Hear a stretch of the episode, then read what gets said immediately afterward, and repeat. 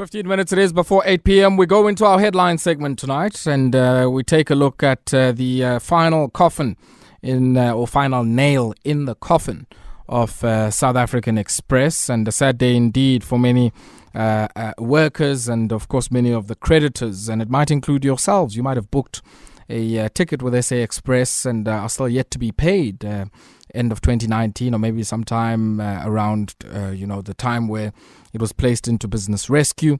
And uh, or you might be one of the workers.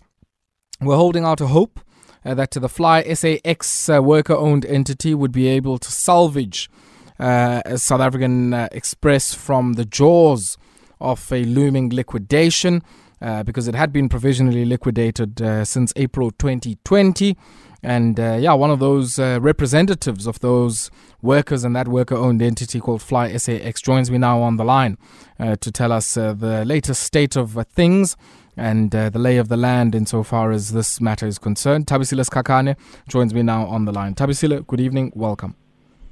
Good evening, Ayabonga, and thank you for having me. Thank you very much for coming through. Thabisile, um, for many of our listeners who might not be familiar with the sequence of events since April 2020, when SA Express was placed in provisional liquidation.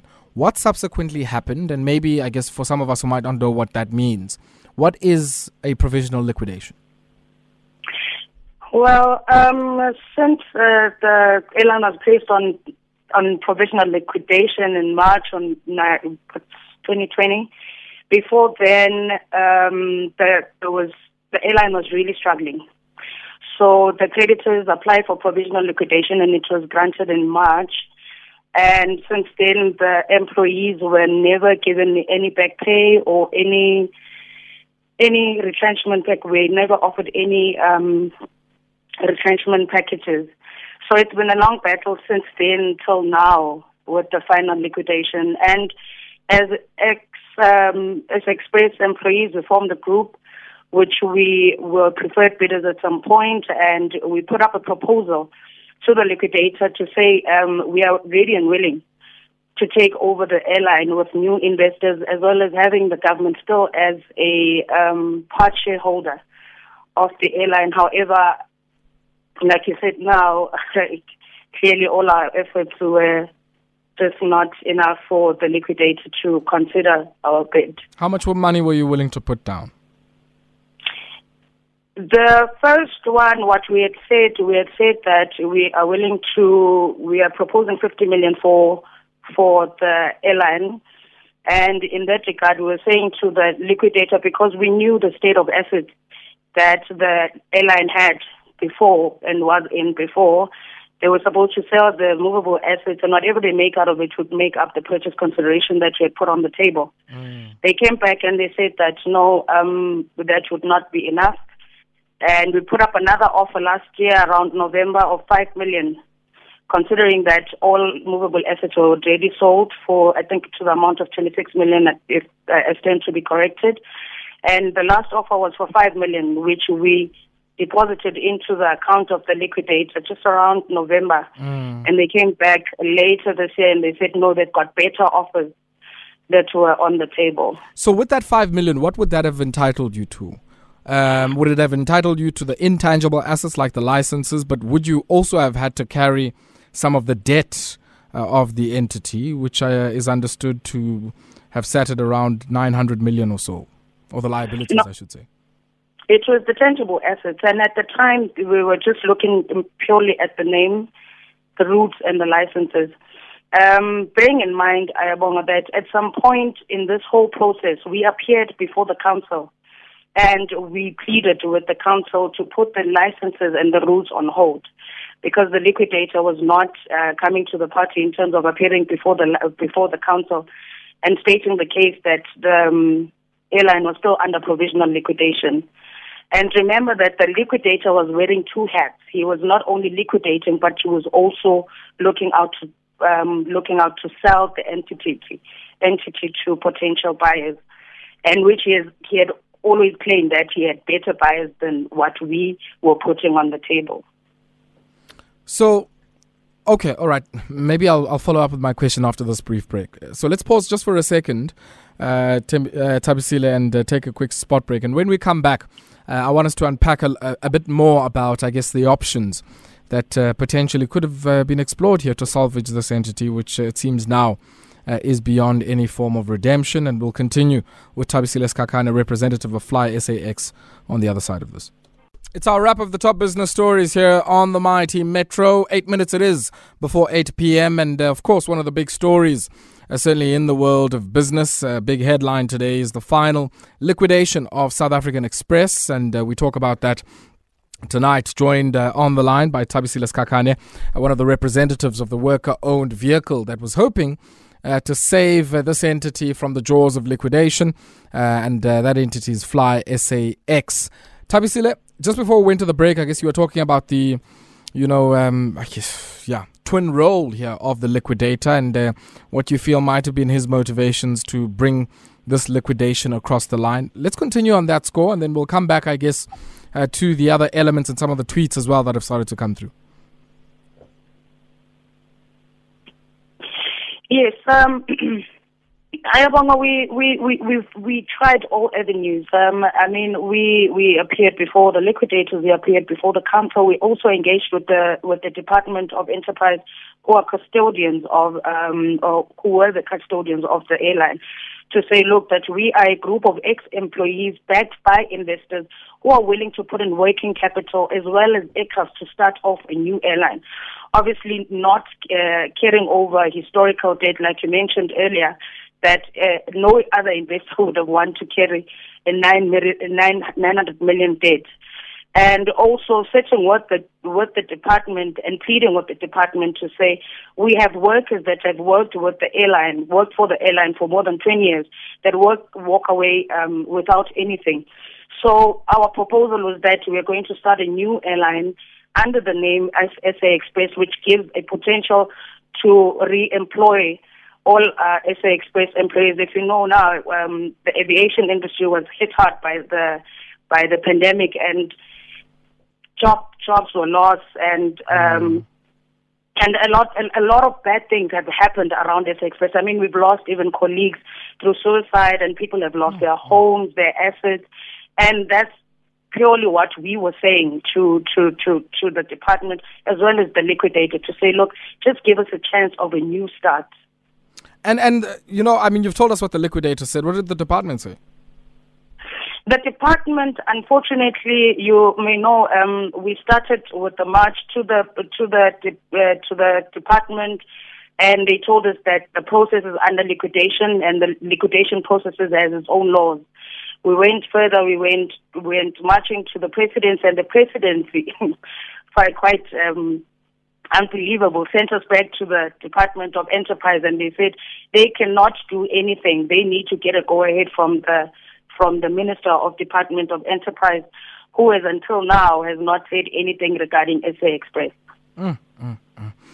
I guess you know the other question that uh, is coming through here, and let me maybe go ahead to the tweets. Uh, at Workers' Day, Ambrogino on Twitter saying, uh, Can you also touch on the issue of public recourse on personal claims against the now defunct airlines, including SA Express, uh, claims relating to lost, damage, lost or damaged goods while traveling? And I probably want to add something else on top of that. Um, some of the people who might have unflown tickets and even some of the creditors, what happens now? What happens is they fall under the whole process of, they fall under the liquidation process. And my understanding, my little understanding of the liquidation process is that there's a hierarchy of creditors. Um, so whatever is, whatever was made out of the sale of assets and whatever was made out of the whole auction and the whole process of selling, um, trying to recover the monies that are owed to people the creditors will be paid according to the hierarchy. I don't know how then, um, but I, I, my little understanding, I was told that it should be the, it should be SARS, the banks, and then the rest will, the rest of the creditors will have to fall in line and see how um, best they've structured the repayments of the creditors. Mm. And in that yeah, regard, sure. what what saddens us the most is that the employees are the ones that stand to lose more than anyone else. I, I, I, had, a, I had colleagues in the technical department that started with the airline mm. 25 years ago, mm. and they had not, um, retired, you know, and they walk away with absolutely nothing. And there's no hope. There's little hope if if the government does not intervene and come come up with some sort of solution in terms of paying the the employees. I do not honestly see see us walking away with anything. So, so that's that's the other thing I'm quite interested in asking. I mean, I would think that you, as workers, would have had some, you know, um, sort of non-wage benefits, if I can put it that way. Um, what then subsequently happened in April of uh, 2020 when this entity was placed in provisional liquidation, insofar as those contributions, be it to medical aid, you know, uh, uh, provident funds, annuities, and so on. The, the SA Express case is, is a very long and sad and corrupt uh, story, Ayabonga, because if I can tell you now, in the year of 2020, it took them six months for us to get um, the UIF benefit that was out. Remember that when UIF made provision for companies that were struggling, SA Express was not falling under those um, under those category because it was already placed under liquidation. Mm. And we then found out at that time that the airline was not also contributing towards third parties. So not only were the paid, uh, employees not paid out their full pensions that they were contributing because the, the, the, the company was not paying out, even de- some are even in debt because they're not even paying out um, to medical aid. Some are not even getting their SARS. I, I sit here owing SARS because my ex-employee was not paying towards my SARS, and it was appearing on our payslip. So it's it's just a very long and sad and corrupt uh, story that that was happening around SA Express that nobody wants to even touch with a broomstick. When you say corrupt, just remind us what what happened. Uh, what is the I, I sequence of events that gave rise to the financial and other challenges that SA Express found itself in? I would say corrupt in terms of them showing um, deductions on our payslip and not actually making payments towards sure. the third parties. I'd say corrupt in terms of uh, them not contributing towards our SARS, which is a compliance issue. Mm.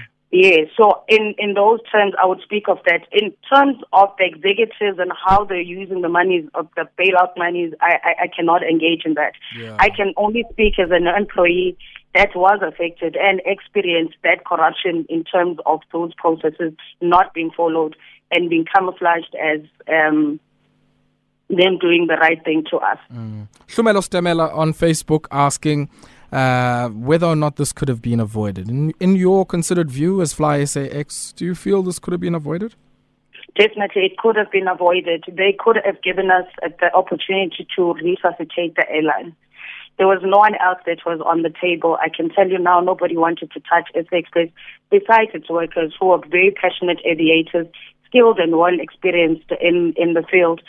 And I, I guess for whatever reasons that they have, maybe, maybe now they'll be able to let us know why, why they couldn't. But this could have been avoided. Maybe we couldn't have paid the outstanding salaries, but it would given, given us an opportunity to have employment. Mm.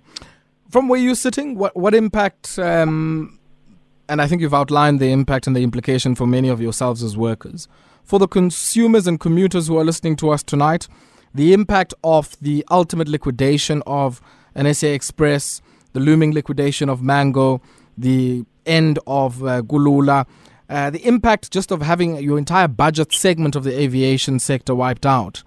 Your thoughts? My thoughts it should be it it it makes the employment employment opportunities very slim and the pool gets gets even smaller.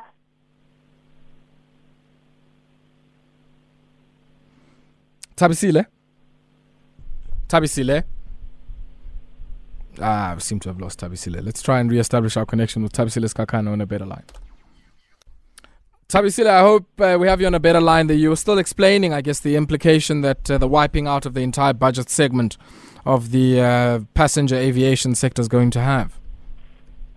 Oh yes, um, apologies. We've just been low shaded. Ish. Yeah.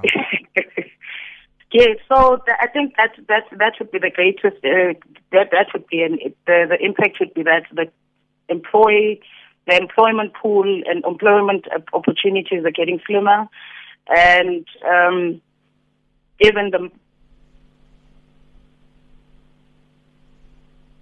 Thabisile. Unfortunately, battling with that line there with uh, Thabisile and I guess the uh, gremlins of load shedding have uh, effectively cut our um, communications with her. Uh, but uh, I guess uh, indeed happened as we'd already covered some ground. Eight uh, load shedding. Uh, that being said, we'll uh, take some of your voice notes and uh, also some of your tweets and messages out on Facebook.